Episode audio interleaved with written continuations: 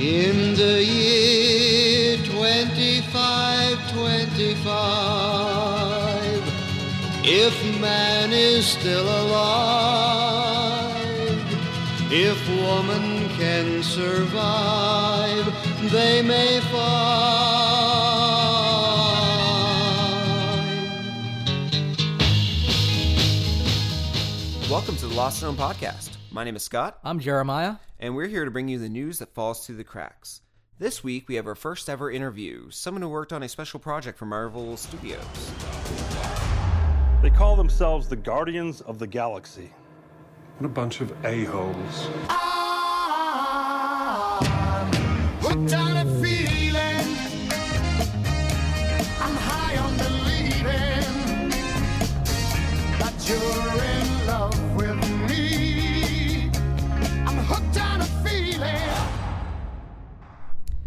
But before we get into that, we should actually talk about our sponsors this week. Got a couple of them, right? We have a couple of them, yeah. This week we're brought to you by ferrethandjobs.com and mammotherections.com. Yeah. And we'd like to give a shout-out to both of them and say thank you for sponsoring our show this week. Yeah, I you told me that we got these sponsors. It's pretty cool every time we get somebody who wants to help us out, so I really appreciate it. I haven't done any research on them. No, to be honest, I haven't either. I'm just happy to have him on board. Yeah, absolutely. Thank you very much, Ferret Hand Jobs and Mammoth Erection. Yeah, so without further ado, we're going to jump right into the show. Here's the interview. We are talking today with Sally, co-founder of Oreo and Friends, the animal encounters company inspired by a sweet, cheeky, charismatic raccoon called Oreo. Sally and Oreo recently finished working with director James Gunn on the Marvel Studios movie Guardians of the Galaxy, where Oreo was the model raccoon for the film's ballistics-loving character, Rocket the Raccoon. Welcome to the Lost at Home podcast, Sally, and thank you for joining us. Thank you. Thanks for asking.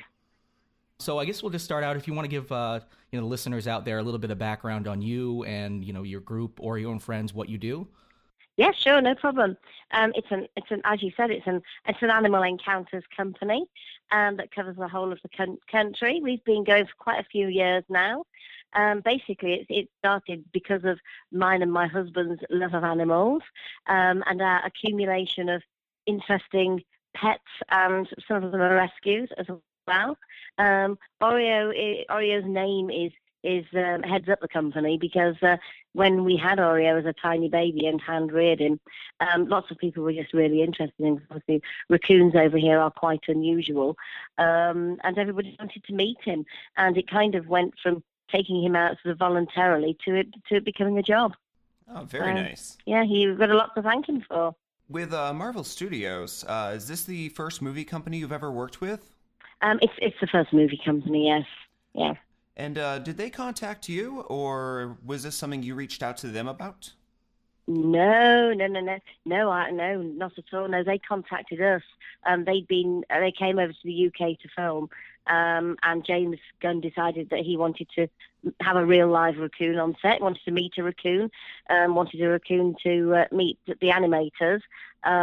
So they got in touch with us. I think they rang someone else first, another encounter company, but they didn't have a raccoon. But they knew that we did, and it just so happened that Oreo, one of our 7 raccoons, just fitted the bill really for what they were looking for. So they invited us to go down and meet the team, which we did. That's awesome. How long did you spend with James and the animators and the crew working on the set? Oreo was down, initially he was down there for a day, being filmed, doing all sorts of things. They wanted to look at all of his movements and that sort of thing, look at his fur. Obviously they wanted to make Rocket look as real life as they possibly could, as realistic as they possibly could, rather than look like a cartoon character. So they did everything about Oreo, just everything. And then since then, we've met up with with James a couple of times as well, but not at the studios. Was there a certain level of training involved with Oreo, or were they just curious about seeing any raccoon? Yeah, there wasn't any training at all. They particularly liked the look of Oreo. We had to send lots of photos and videos of him to the studios before they decided whether they wanted to use him or not.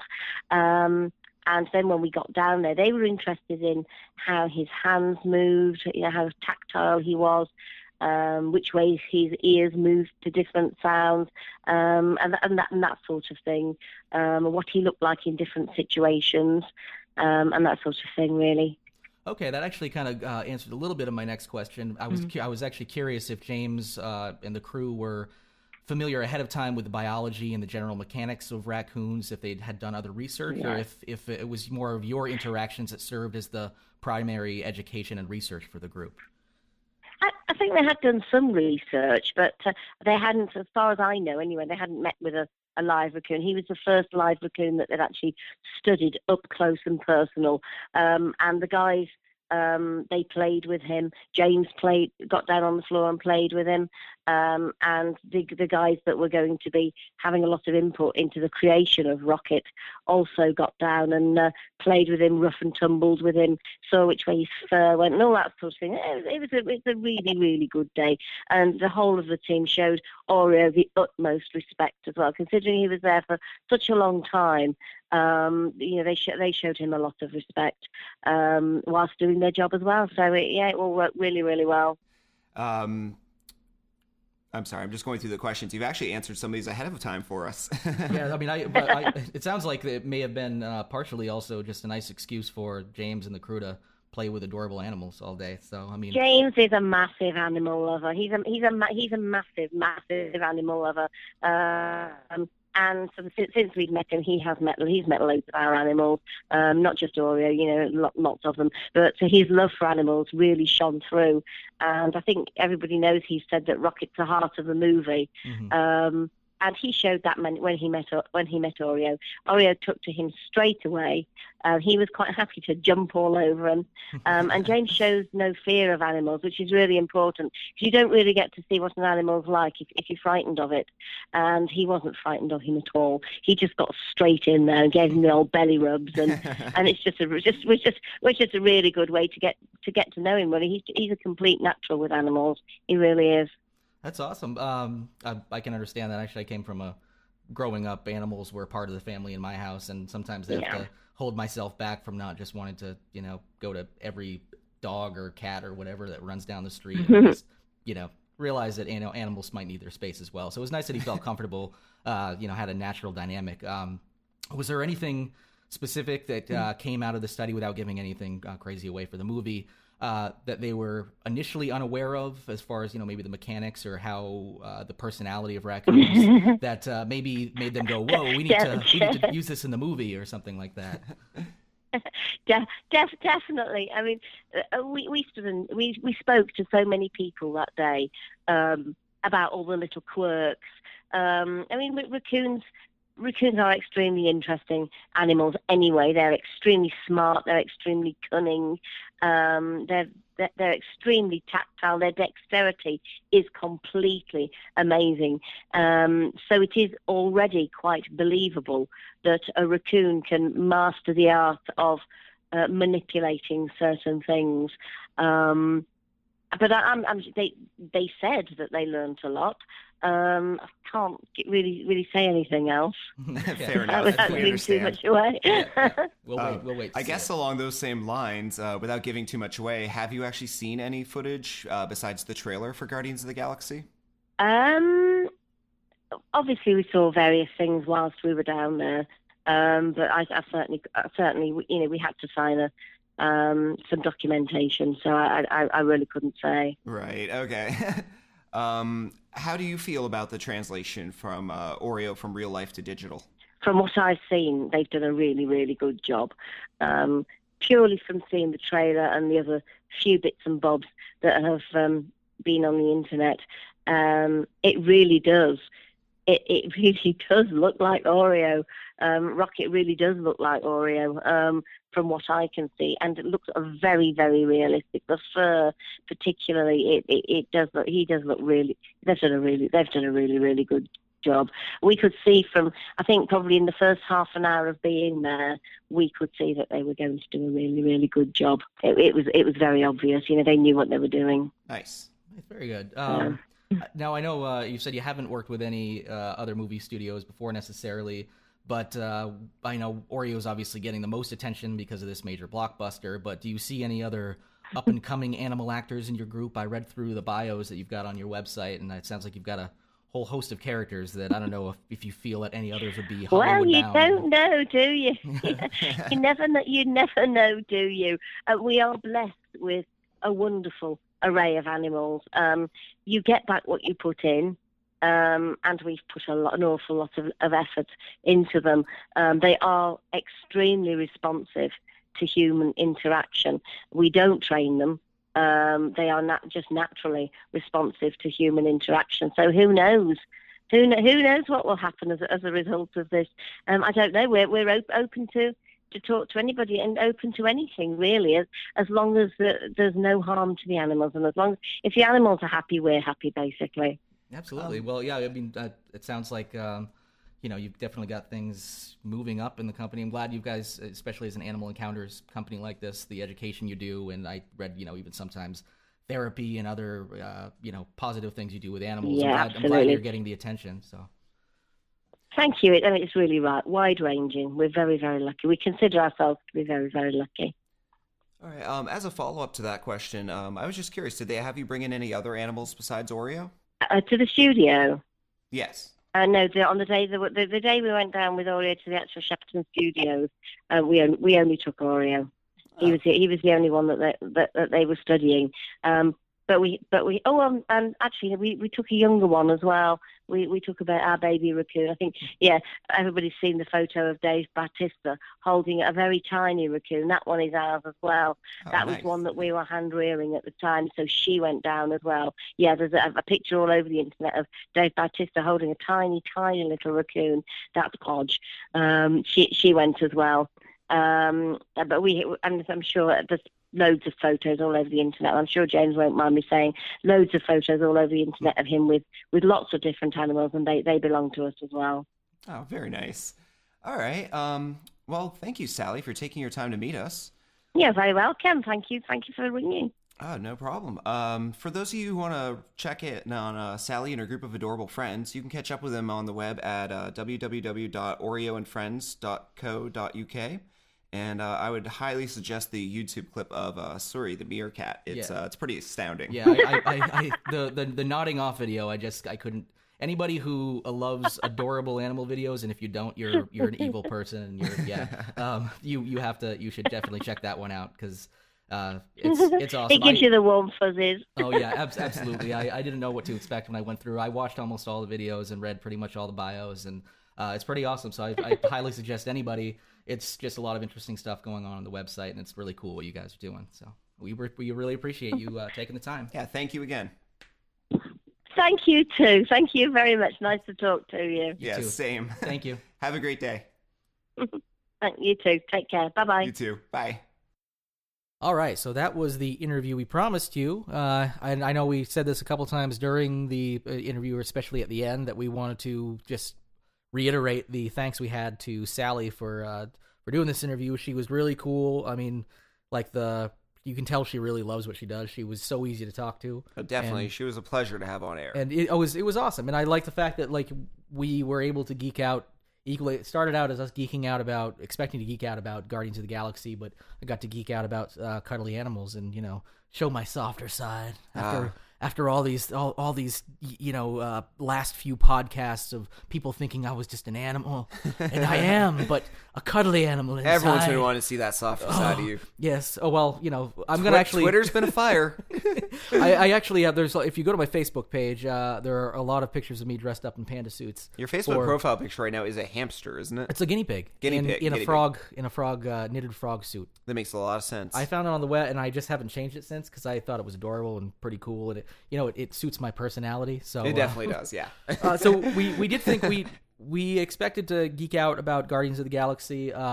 We wanted to mostly talk about Sally's involvement in the film and stuff like that, but I thought afterwards it'd be cool to just check in a little bit about Guardians of the Galaxy in general. I've got to be honest with you, aside from the few comics I read back from either when I was a kid or a little bit recently catching up on it, outside of that, I haven't really. It wasn't until you brought it to me that I was even aware. Yeah, that there was a movie. Which... Yeah, they've relaunched the series recently, and it's got a different structure, different characters. Mm-hmm. It's different. It's part of Marvel's intergalactic series.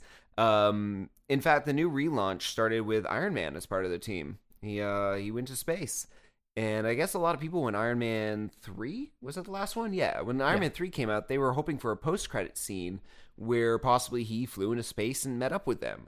Yeah. And I mean, that's honestly like a fanboy's pipe dream. It didn't happen, and it's kind of sad, honestly, because that would have been a really cool way to end the movie as opposed to him sitting on the couch with Bruce Banner talking about his mental issues. Yeah. And hey, want some Cheetos? Let's make some popcorn. I'm so sad. Yeah, emo Iron Man. Emo Iron Man. But, you know, the team now is different than it was. And I got to say, my favorite part of it all is Rocket Raccoon. That's exactly why we sought out Sally. Everything I've been reading online, like, he's the heart and soul of... I mean, I'm not saying anything against the other people who play in this, obviously, but... No, I mean, the characters are all cool, but he really everybody was excited about seeing Rocket Raccoon. Yeah, he's like a cute, cuddly animal. I mean, when Marvel does this in the fall, I think it's coming out actually in August, so late summer. Yep. They're going to merchandise the hell out of him. There's going to be like stuffed animals. Oh, yeah. And it's going to be weird to buy your kid a stuffed animal of a raccoon, but he's holding a giant gun. Yeah. Well, it's probably going to be sewn right in, you know? Absolutely. You can't even like snip it out. So your kid's like, no guns for you. It's like, no, I want Rocket Raccoon. Well, if you did snip it off, I mean, you'd be cutting the gun off at his fist. So out of his fist would be this plume of stuffing. Yeah. And even better. Just like, what's Rocket doing with like, this fist? Is what happens when you don't take hunter safety. The gun just blows up in your hand. Yeah. What's wrong with Rocket's hand? Yeah, you just like ruined your child's day. So just leave the gun intact. Buy this. We're assuming this new piece of merchandise that's going to be coming out. Yeah. Also, this summer. I'm sorry, I don't have the facts. I believe it's this summer. It might be this fall. There's a new Rocket Raccoon solo comic coming out. It's actually illustrated by the same guy that did the Wizard of Oz redo. Oh my god! I think it's just called Oz. Yeah, I really like his stuff. I can't remember the artist's name. I know. I feel totally unprepared. I cannot think of his name for life, but the artist in that series is amazing. It looks really colorful and imaginative, and it's well done. It's detailed, and he's actually doing the new Rocket Raccoon comic solo. I'll check that out. Yeah. I don't know. I mean, and you're a little bit more familiar with the comic series and the movie stuff. Do you know if the new movie is more based on the reboot comic? Or... It definitely looks like it's almost 100% based on the reboot. Okay. It follows the same cast. It looks like it has the look, the feel, and the action of it. But the comic really doesn't have the humor that I'm seeing in the trailer. And I think James Gunn, the director, is really bringing that to the helm. Like, they cast comedians. It looks pretty funny. Yeah, I think it's one of the best things. I don't know, like I can't remember his real name, but Andy from Parks and Rec. Right? Yeah, he's a great comedian, and I gotta say, seeing him in that role, like it felt like during the opening clip of the trailer, like Indiana Jones, but funny. Yeah. Well, I see. I've read a little bit about the because people are talking about this is a really risky endeavor because it's not a huge no one franchise. Knows this team's name. But I read something recently about why it's destined to be a hit, and one of them actually, one of the shout-outs was about Rocket the Raccoon being pretty much such a cool character, lovable character. Yeah. But also there was the humor and the fact that you can almost catch people off guard. First of all, it just has Marvel Studios at the top. The diehard fans, the fanboys. And it's part of Phase 2. It really is part of the story. And I think you might actually bring some people who wouldn't otherwise just be like, oh, because it's a Marvel movie, I'm going to go see it. You actually might get a whole group of people who just see the trailer and go, that looks like a kind of funny action, cool movie. Yeah. I'm going to go see that. It looks like Avengers meets Star Wars. Yeah. And I still think you'll get the fanboys going multiple times. Yeah, so. I definitely agree. Yep. All right, so we're going to move into our next section. This is the awesome or asinine app section, where sometimes we find the most ridiculous apps, sometimes we find the most amazing. And this week, since we started off with a interview about a raccoon, I think we're going to just stick with the theme. We're going to do an animal-themed show. That's good, because that's how I prepared it. And our app may not seem like it's about animals, but if you know men, you know men are animals. Oh. What we're going to talk about today is the Bro app. Nice. Nice. For anyone out there who is an iPhone user, sorry. I know the phone's a better phone than an Android. Sorry, Android. But it just is. No, this app is for Android only, and essentially the Bro app allows you to set texts to send to specific people, phone numbers, etc. in your contacts list, at specific times. And it's essentially so guys can go out drinking with their buddies, and when they're out of the town and too drunk, and they're afraid to, like, drunk dial their girl, or maybe drunk dial the wrong girl, or to just be like, oh, I'm at home just watching TV. Essentially, it says, like, I love you at 7:03, where you know you're going to be doing Jaeger bombs, or you can just time your cheating. Exactly, and it falls thinking into, of you, honey, while he's just doing something absolutely terrible behind the scenes. Yeah, basically, men are animals. I'm not speaking for myself, but there's a good percentage of us out there who would use this app and would totally be hooking up with different girls, going out and getting wasted, and they're going to time their messages. And when I heard this, I thought, wow, this could actually have practical applications. Maybe you want to send the same text to someone every day, just saying, like, to your actual wife, I love you, but you have a busy job and you just don't have time, you know. It might be a nice thing, but at the same time, I think it's only going to be used for evil. Well, it's the fact that, I mean, by the looks of it, it was specifically tailored to or catered to this demographic, I guess. It is definitely specifically demographically, which is too bad, because I feel like they're kind of limiting themselves. Like, I must have been a bunch of bros, which doesn't make sense that bros would also be the programmers that came up with it. But maybe the bros that came up with the concept. Well, they could just be the idea men. Yeah, exactly. And the Vinkled Voss, or whoever they were in the social network, or rather the Facebook world, you know, the cool, like, Harvard rowing team dudes that come up with an idea but don't actually know how to do anything, and then they get the Zuckerbergs to actually program it for them. Yeah, exactly. To make some money. And in this case, I don't know. It sounds like it would have more applications outside of it, instead of just trying to, like, target it to this small group of, you know, douchebags. I don't know. Now it might actually get people who. I mean, I might want to use it, but I don't necessarily want to be caught with a bro app on my phone. I know, exactly. It automatically right now has a negative connotation just for its existence and its inception. I mean, as far as I'm concerned, if you're using this and your girlfriend, wife, fiance, etc. sees this, they're probably going to think the worst. They're going to think the worst, yeah. Yeah, there's no other way to spin it. And even if you use it for the right things and you send, like, an I love you thing, like, timed out, they're going to be like, who you fucking? Also, I got to say, there's one... Who you doing right now? There's one plot hole in this app.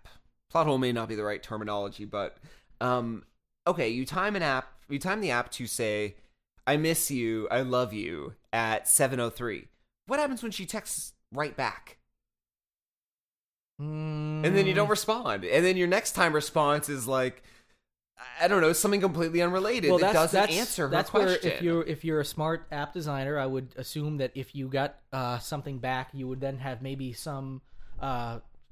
It would read the text and tailor it? Or even if it doesn't read the text, just have, like, some randomized generic response that you can send back that also then says, gotta go, catch up with you later, kind of things. So that way you can kind of give an immediate response, but one says, if I were to write the douchebag app, this is how I would make sure that it was relatively foolproof. 7:00, your wife gets a text, or your girlfriend gets a text, I love you. She writes you right back, something serious, like, I love you too, I think I'm late. Oh, and then your next text that comes through at 7:20 goes, yeah, I think I'm going to be late. Meaning you want to party more, so you have it auto-set to give you more time out. And she's like, what do you mean? Are you making fun of me? I think I'm pregnant. And then it's just, like, nothing for 8 hours. Yeah, and then you just don't respond. Or it just goes back with, like, an LOL wink emoticon or something like that. A heart. Yeah, heart, yeah. He's like, oh, he's so sweet. And she's like, oh, he's good with it. I miss you too. I love you too. But I mean, it could backfire seriously. I'm getting stabbed right now. LOL, heart. Someone just broke into our apartment. You say the funniest things. Oh, you cutie pie, you. Oh, you're lovely. Well, we've been going on an animal theme here. We're going to keep this animal theme rolling for this entire show.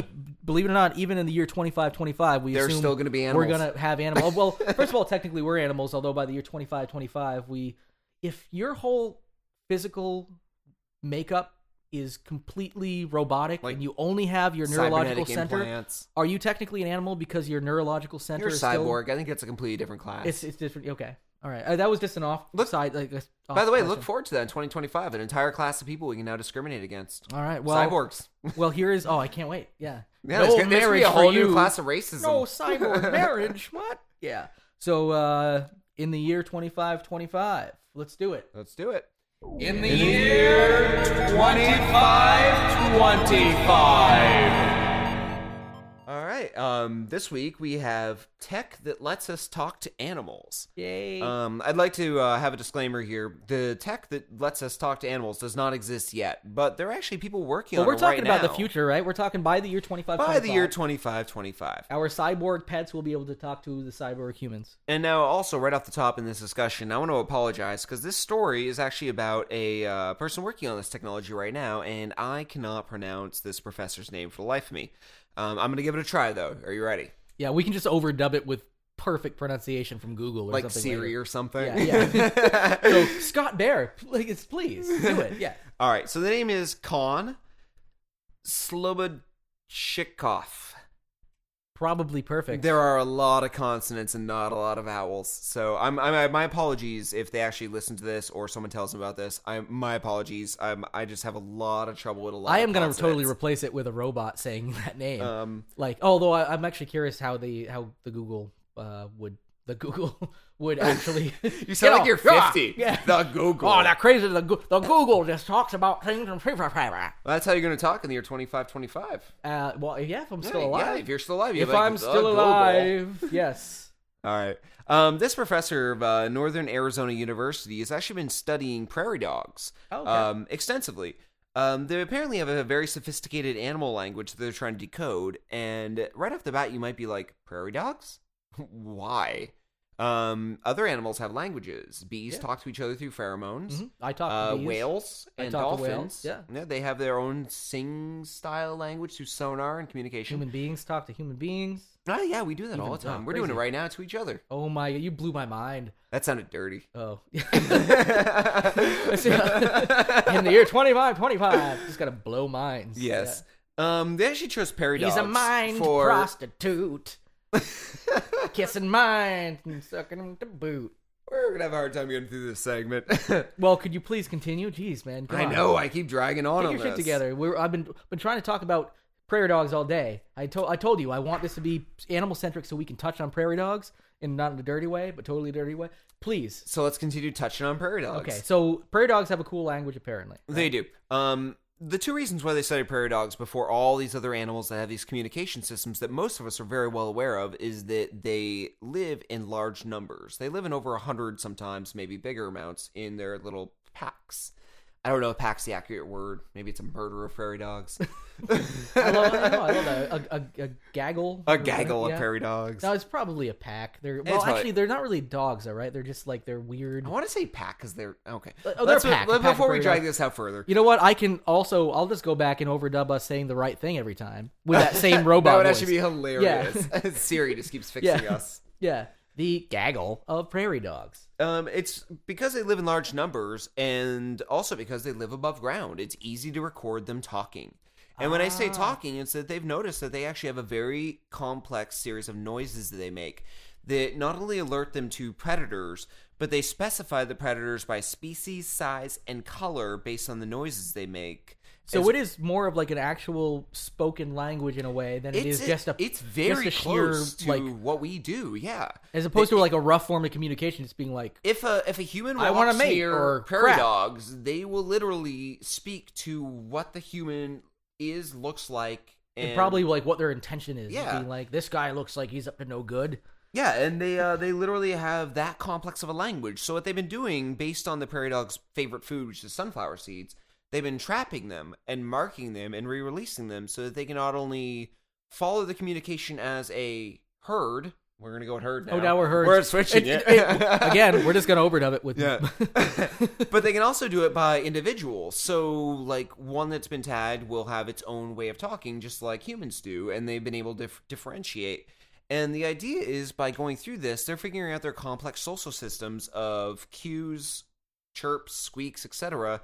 that basically flesh out their lives, and what they found is we could map their entire language. Using those 100 individuals, they've been able to figure out what their chitter chatter is, which... And then you could create... If you've ever listened to someone whose language is so foreign from yours, that it, like if you listen to someone who speaks French, Spanish, German, you pick up that certain words sound similar. Yeah, yeah. When you listen to theirs, it sounds so foreign that it's almost like you're listening to someone speaking Indonesian, like... Mm-hmm. I've heard like or from when like you, the Raid hear like Icelandic or something like that. It's so foreign. It's a totally different hemisphere than like it's not a a Latin-based language or romantic language whatsoever. Yeah, so essentially my God, my words are gone. I'm like a prairie dog who has no voice. Oh, not yet.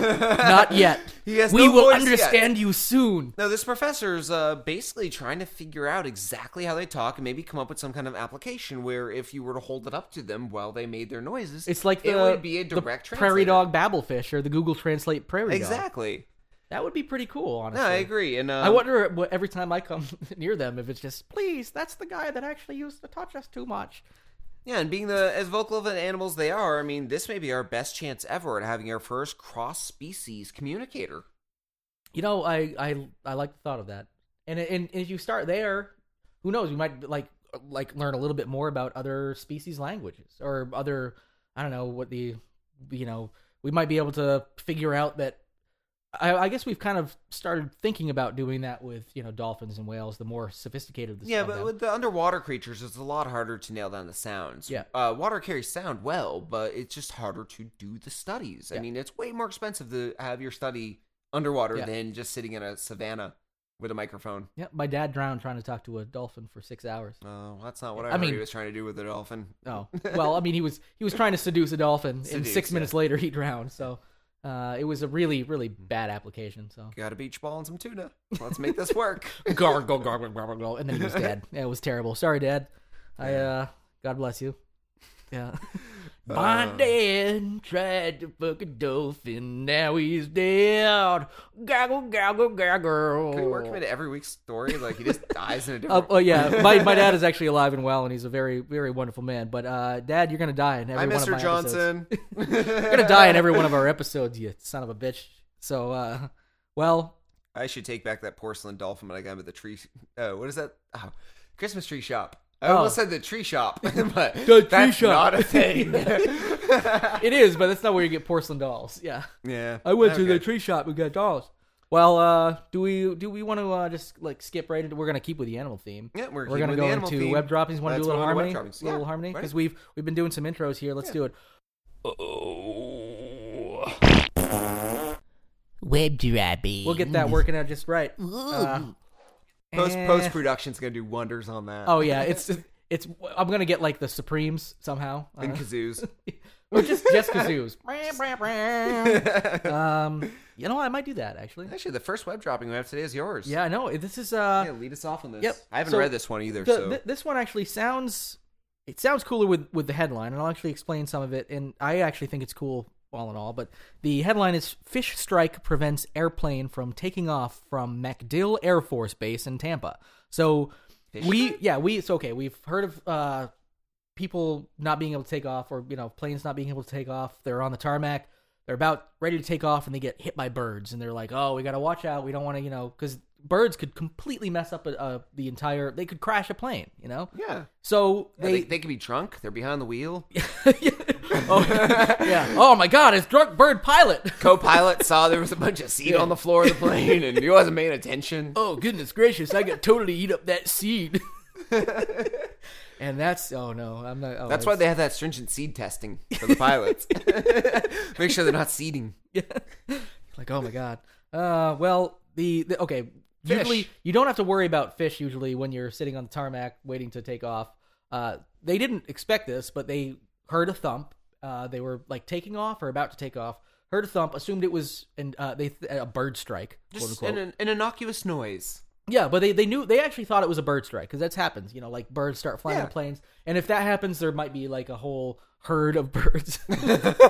A murder of birds. Which could happen. Yeah, a flock of birds, a pod of birds. Yep. So we're just gonna get all of the groups of animals completely wrong. So this herd of birds... A conglomeration of birds. It was a bird herd. You could do, it sounds cooler if it's a bird herd, because you can make it cool... Yeah, I like that. Bird. Birds is the herd. Can we just not ever do that again? That was terrible. So this bird herd, or they thought it might have been one bird out of a bird herd that struck the plane. Right. So they stopped it. They were like, okay, we'll go sweep the runway to see what we can find. They expected to find, a bird carcass, maybe two. And don't the you only and there don't you always expect that? Yeah. Oh yes, please. From the bird murder, from the murder of birds. Yeah. We're short one kosher meal. It was Bring that on board.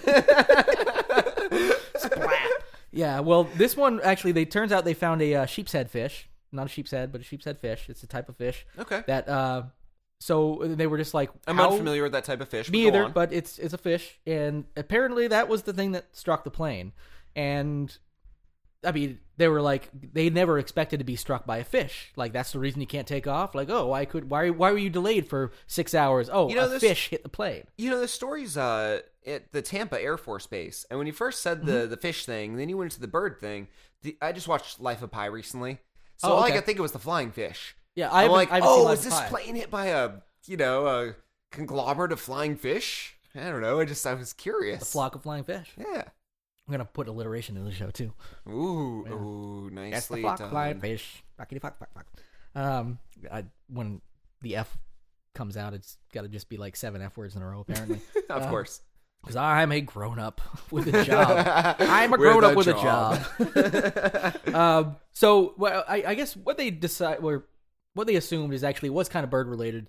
They assume that an osprey was perched on the runway, eating this fish, being like, yeah, check out what I got. And then, of course, got spooked by the airliner taking off and flew up and realized that it needed to actually drop its catch because it was too heavy. And in order to get away, it actually needed to drop its... And they said that it probably saved the bird's life because if the bird hadn't dropped it, based on the fact that it hit where it hit on the plane, it would have gotten smushed. So it turns out that... the bird was fine. Sheep's head. Also, can I make a confession before we move on to our next web dropping? You absolutely can. When you send me the show notes and you put fish strike in quotes, and then you start talking about the fish hitting the plane, my early thought when I heard fish strike was like dock workers. Yeah. Fishermen. I like that. Were on strike. And I was wondering why they were mad at a commercial airline, but I was waiting to see where you went with that. I pictured like... They hire too many birds. And I don't even know why in my head I picture this, but a bunch of angry Bostoner dock workers. Yeah. F you and your airline, your tariffs are ruining our fishing trade. And they're just on the runway, the tarmac, and they're throwing fish at the plane in protest. See, now when you mentioned that just seconds ago, I immediately got in my head fish, cartoon fish with pickets. Striking the airline. Striking because, I was assuming because they apparently hired too many bird pilots. They're like, what are all these bird pilots are all addicted to seed, crashing planes? And when you just said that. Let's go. I just started thinking of how baby fish are fries. That's what they're called, like F-R-Y. Oh, yeah, yeah. And it was a fish fry. And well, yeah, I lost it there. That's no. Right, I think that rounds it all out. Next web dropping. That's it. Let's go to the next web dropping here. All right.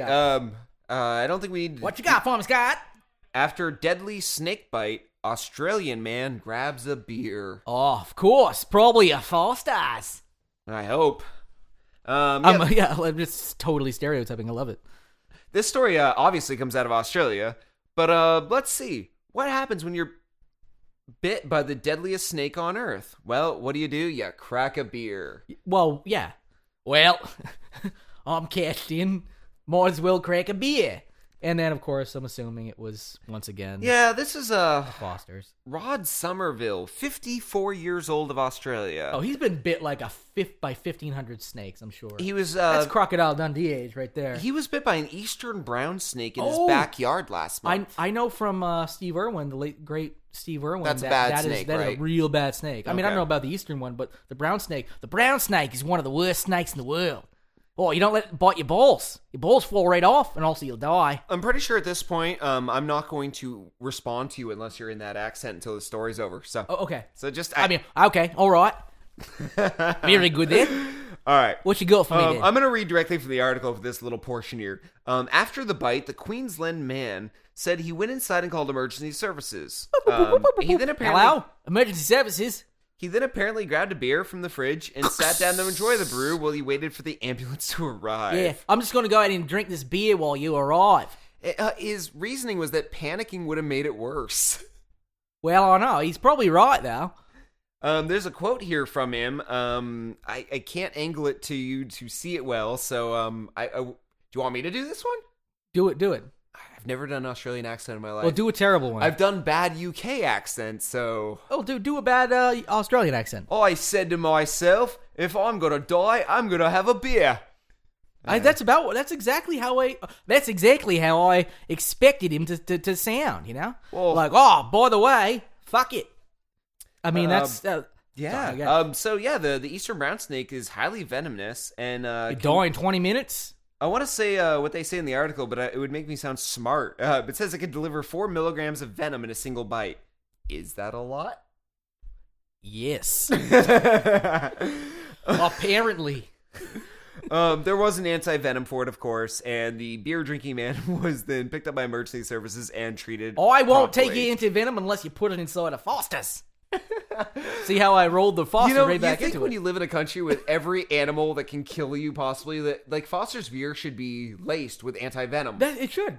Like, okay. So that would actually, the only thing you would have had to do, he wouldn't have to call the ambulance, just be like, glump. That's right, I'm cured now. Gonna go out and do some more shit. Let me just go out and find more snakes. On and off topic, this past weekend I was at a Chinese restaurant and I got a can of orange soda. Yeah, it was a classy Chinese restaurant. Oh, absolutely. And I was curious because I always thought orange soda was caffeine free. It isn't, and it's also ingredients. So if they're adding caffeine to a soda that has no reason to have any, for no logical reason. No, they just do it. Yeah, like to get you addicted. I think if you're in Australia and things are going to bite you and kill you, it should just be in there. Yeah, and maybe it's a selling point, like. Extra anti-venom in every sip. Well, because, you know, like, they put calcium in everything now. You can buy Coca-Cola, I'm pretty sure, with calcium in it now. Yeah, it's because us... like, guess what? Because you're not going to drink enough of this. You're not going to have enough... You're not going to get enough calcium. You're not going to get enough protein, blah, blah, blah. Because American kids are brittle. Yeah. It's like those shatter, like, the like M. Night Shyamalan. Yeah. The glass man. Yeah. So... You know, you just gotta, toss a little extra in there, fortify everything with whatever, you don't actually want to spend time getting. And in Australia, apparently you need to do that with anti-venom. You're like, I just don't want to die from a brand snake. And then you got those guys who will just let themselves die because they don't want to die. They don't want to take anti-venom from an off-brand beer. Yeah. Like, I have some class in me. I don't want the store brand. Yeah, I only drink the microbrew anti-venom. Yeah. So many Australian hipsters died that way. Oh. I'd rather die than drink a Foster's. Yeah. He died in his corduroys wearing his monocle. Yeah. Did you hear about that this week? No. That's the new hipster trend, monocles. Monocles?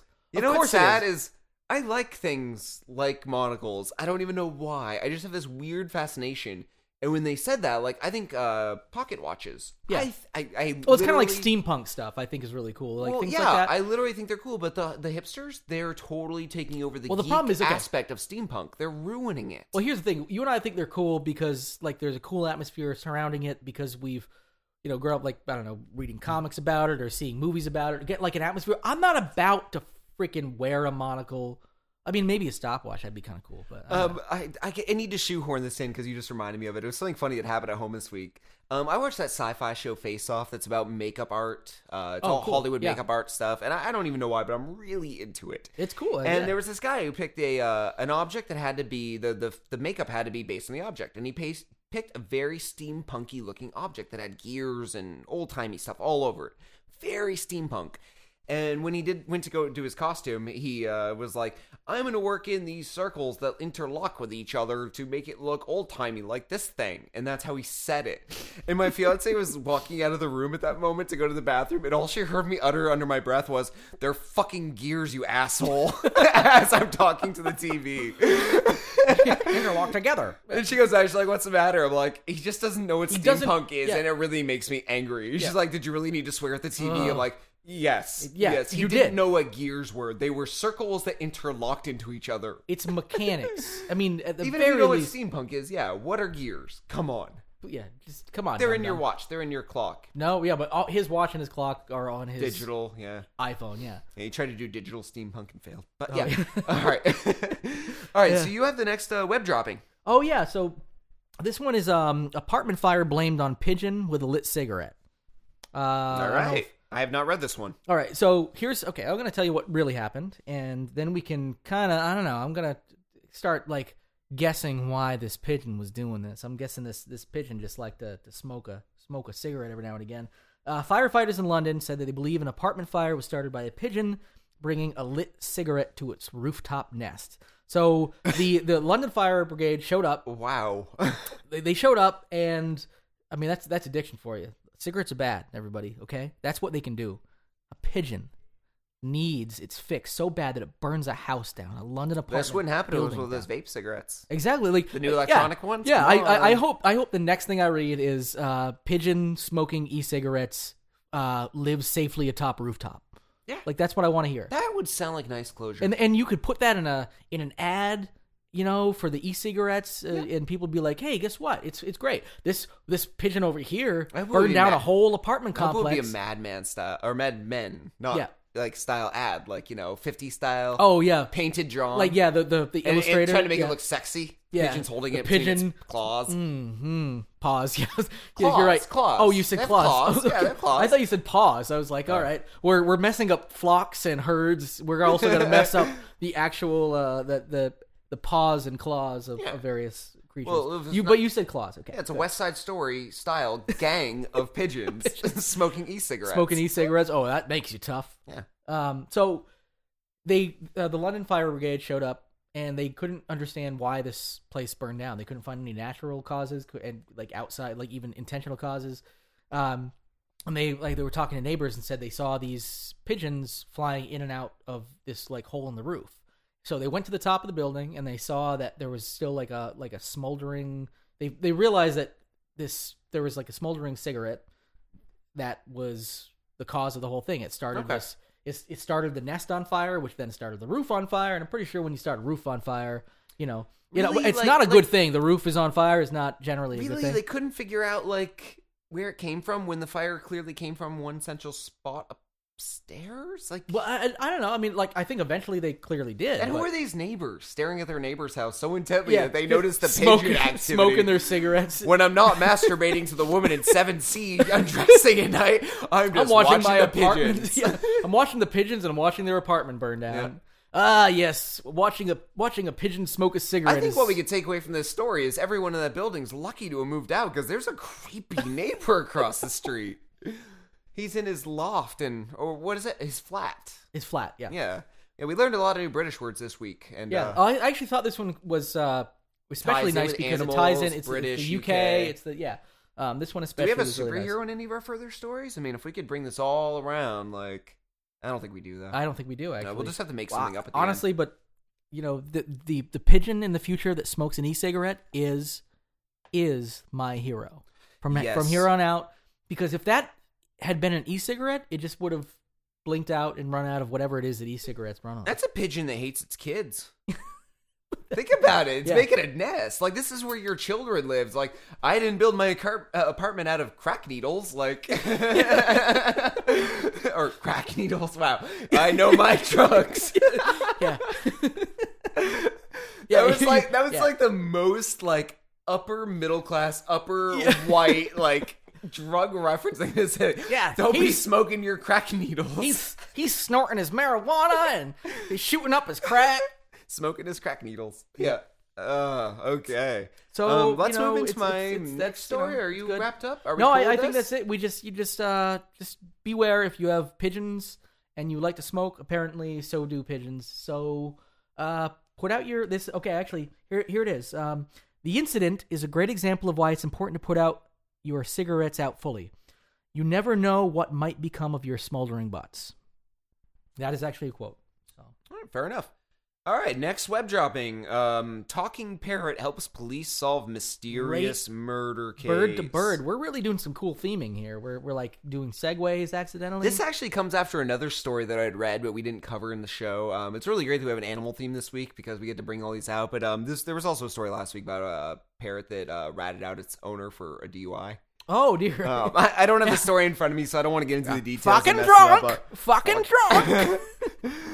Piece of shit, fucking drunk. Make the parrot drive for him. That's how it happened. It's they got pulled over and be please show me your license and registration. You apparently don't have one because you are a parrot. Correct. Fucking drunk.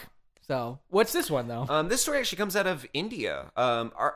Agra, India. Sorry, I'm not sure on that pronunciation. AGRA. Agra, yeah, we almost India. Covered this last week because I remember both. Yeah, of us this was a holdover from last week that didn't make it into the show, and it was so nice good. We got to bring it into this one. So yeah, on February 20th, Neelam Sharma and her pet dog were found murdered in India, and the police were baffled by the case until they got a tip from the husband. After the murder, Sharma noticed that whenever his nephew Ashutosh visited his home or was mentioned, Hercule, the parrot, changed his behavior.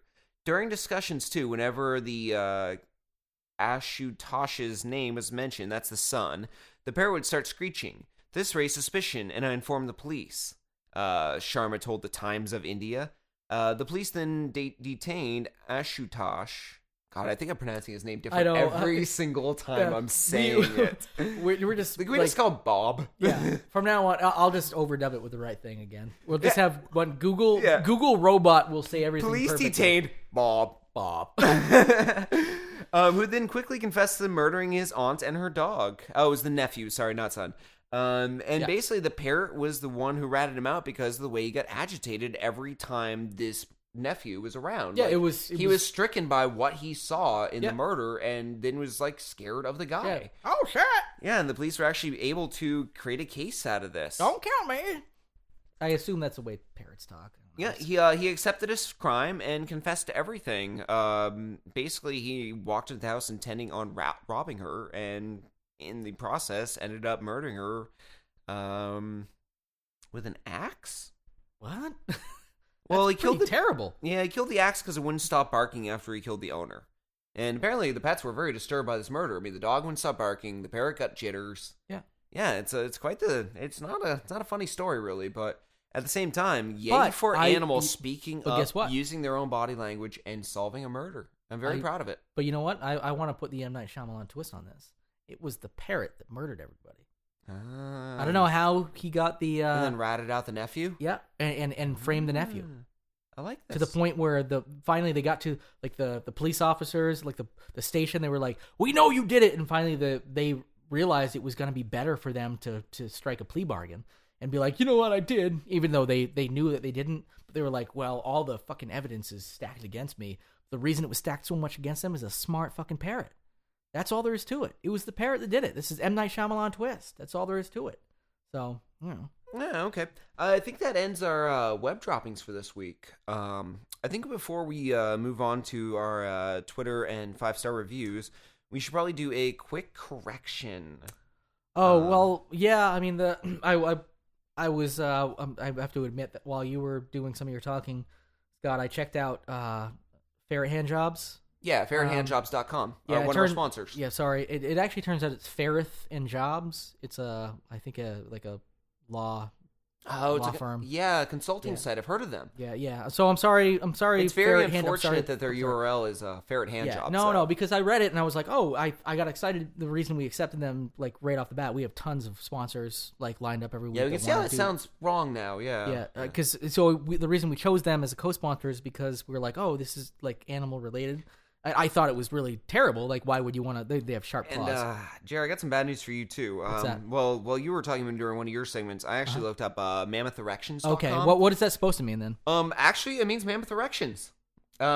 Specifically, okay. It's a company that does scaffolding work for large structure projects. It erects mammoth. Yeah, mammoth erections. It's spot on, just... misleading. So if anyone out there so was neither of these were actually animal related. No, neither one had anything to do with animals. Except for the mascot, I guess. But this week we actually have a 5-star review, and we'd like everyone to know that you can find us on iTunes and Stitcher, and if you leave us a 5-star review on iTunes, we will read whatever you write. You can this is proof that we will read. This one is actually proof, but just to let you know, you can shout out your own podcast, your own show, your own webpage, your comic that's coming out, talk dirty short to film, us. Or you can just talk dirty and be weird. Like this week's, Jer, I believe this is someone you know, so... yes, absolutely. Go for it. You want me to... You can read this one. Yes. Crisp, refreshing, satisfying. Not gonna lie, I creamed my jeans. Creamed. Mom, hilarious in an appropriate. What more could you ask for? These two have some solid chemistry. I'm sure they've pleasured each other. If not, they've at least made out. Wherever they're putting their dicks, it's working for them. Keep up the hilarious, guys. Oh my God! I did add some tiddly he, etc. Oh yeah. I know this person. I know that's exactly how she talks. So. Okay. I gotta say I'm fine with it. I mean, as long as we're getting the 5-star reviews, keep them rolling. We promise whatever you write. This isn't coming from us. We are very appropriate individuals. We don't necessarily condone this kind of behavior. I gotta say on our first episode with an interview and with a high profile one that deals with Marvel and all of our other series subject matter. Way to bring it down. Yeah. Seriously. Way to bring it down.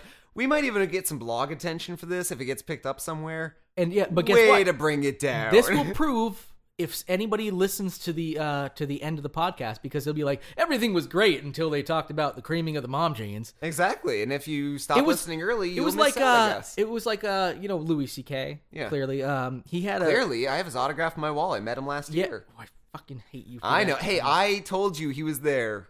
After he was there. He knew he was my favorite human being on the fucking planet. There may be one giant regret in my life is that I didn't call you sooner because, for anyone who doesn't know this, I met Louis C.K. last year. He signed an autograph for me. It's 40 seconds from my house. He told me after he left that he was like, hey, Louis C.K. was here. Yeah. Remember that guy? I'm like, yeah, that guy that... So anyway, one of the things... Louis C.K. in one of his pieces talks about how if you like... Every time you post something on Facebook, like a video of your stupid kids or whatever, you're just going to get a bunch of like, oh my God, so great. I future star is born. But he was talking about, he was actually challenging people to take like 30 seconds worth of footage of your kid performing and then the other 2 minutes of just your asshole. And because he's like, nobody's going to actually watch that far. So I'm guessing, people will be like, yeah, I love the fact that they interviewed, Sally Bent and they had a great thing. And, kudos to our fans that actually listened this far and know that we went over the top with our 5-star review. We kept it pretty tame until then. Yeah, we really did. So, right. I mean, on that note, do you want to let's go out with some Twitter stuff? Yeah, you can find both of us, but I'm the one who actually runs the account at The Lost at Home on Twitter. And you can find Jer at... Yeah, I'm at Sonic Jalopy. I post, I'll retweet... the Lost at Home stuff, and occasionally some of my own little personal random music stuff and things like that. So, and if you want to hit us up on either of those accounts to give us show suggestions, let us know what you think of the show. Yeah, we've got a Facebook page now, too. We've got a Facebook thing, right? So yeah, we got a Facebook page up. It's the Lost at Home podcast, and we'd appreciate it if people went there and liked it. It's getting a lot of attention today. And hopefully a lot more this week. And now that we'll pay attention to that too. If you shout something out on that, and you're like, "Hey, check this link out," something that might not fit on Twitter, or just want to swear at us or whatever, that's fine. We're also going to post a lot more links on that stuff we talk about during the show. We'll post some of the stories, some of the videos, some of the audio. Look for that all through the week. And I don't want to give anything too much away or make any huge promises down the line, but we are looking to get everybody a little bit more interactive. That's why we're shouting out all these social things, because down the line, hopefully, as we get more listeners that are a little bit more interactive, we're going to have some, contests and some giveaways and things like that. Not necessarily in the near future, but down the line for sure. So we definitely want to get more interactive with our audience. So definitely hit us up on Twitter. Definitely right on our Facebook page. 5-star reviews. We'll read them out. And there we go. And I guess that's about it. All right. Everyone have a great week. Thank you very much. Ooga, ooga.